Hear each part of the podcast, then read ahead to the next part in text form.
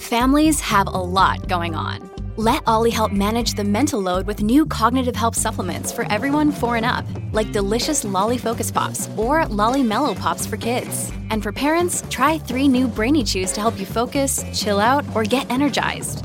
Find these cognitive health buddies for the whole fam at olly.com. That's O L L Y.com. These statements have not been evaluated by the Food and Drug Administration. This product is not intended to diagnose, treat, cure, or prevent any disease.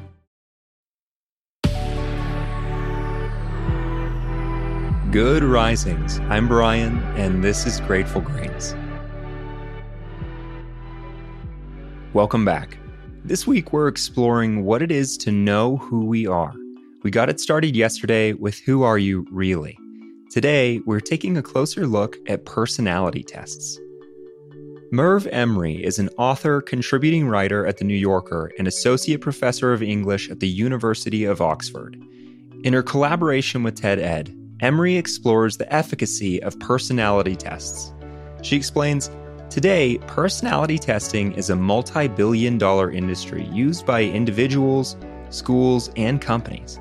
But none of these tests, including the MBTI, the Big Five, the DISC assessment, the Process Communication Model, and the Enneagram, actually reveal truths about personality. In fact, it's still up for debate whether personality is a stable, measurable feature of an individual at all. Part of the problem is the way the tests are constructed. Each is based on a different set of metrics to define personality. The Myers Briggs, for instance, focuses on features like introversion and extroversion to classify people into personality types, while the Big Five scores participants on five different traits. Further, most are self reported, meaning the results are based on questions participants answer about themselves. So it's easy to lie. But even with the best intentions, objective self evaluation is tricky. Take, for example, a question from the Big Five How would you rate the accuracy of the statement, I am always prepared? There's a clear, favorable answer here, which makes it difficult to be objective. People subconsciously aim to please. When asked to agree or disagree, we show a bias toward answering however we believe the person or institution asking the question wants us to answer.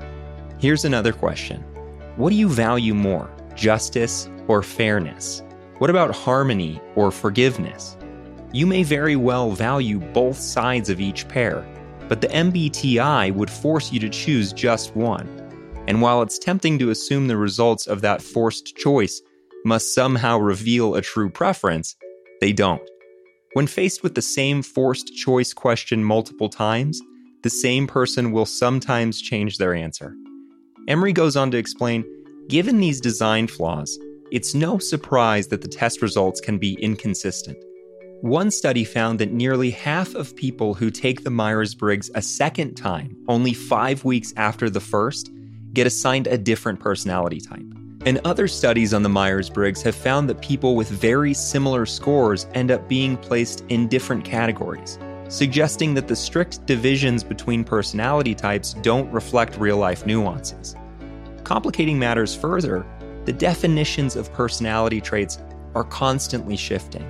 The Swiss psychiatrist Carl Jung, who popularized the terms introvert and extrovert, defined an introvert as someone who sticks to their principles regardless of situation, and an extrovert as someone who molds their self according to circumstance. Introversion later came to mean shyness, while an extrovert was someone outgoing. Today, an introvert is someone who finds alone time restorative. An extrovert draws energy from social interaction, and an ambivert falls somewhere between these two extremes. The notion of an innate, unchanging personality forms the basis of all these tests. But research increasingly suggests that personality shifts during key periods, like our school years, or when we start working. Though certain features of a person's behavior may remain relatively stable over time, others are malleable, molded by our upbringing, life experiences, and age. Emre finishes by saying, All of this matters more or less depending on how a personality test is used. Though anyone using them should take the results with a grain of salt, there isn't much harm in individual use. and users may even learn some new terms and concepts in the process. But the use of personality tests extends far beyond self discovery. Schools use them to advise students what to study and what jobs to pursue. Companies use them to decide who to hire and for what positions. Yet the results don't predict how a person will perform in a specific role. So, by using personality tests in this way, institutions can deprive people of opportunities that they'd excel at or discourage them from considering certain paths entirely. When it comes to defining who we are, it's just not that simple.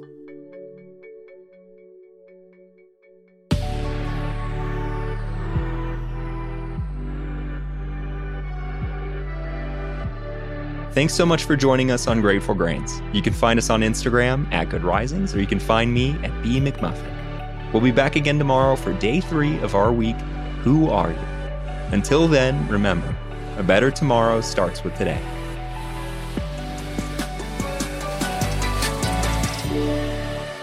Good Risings is presented by Cavalry Audio.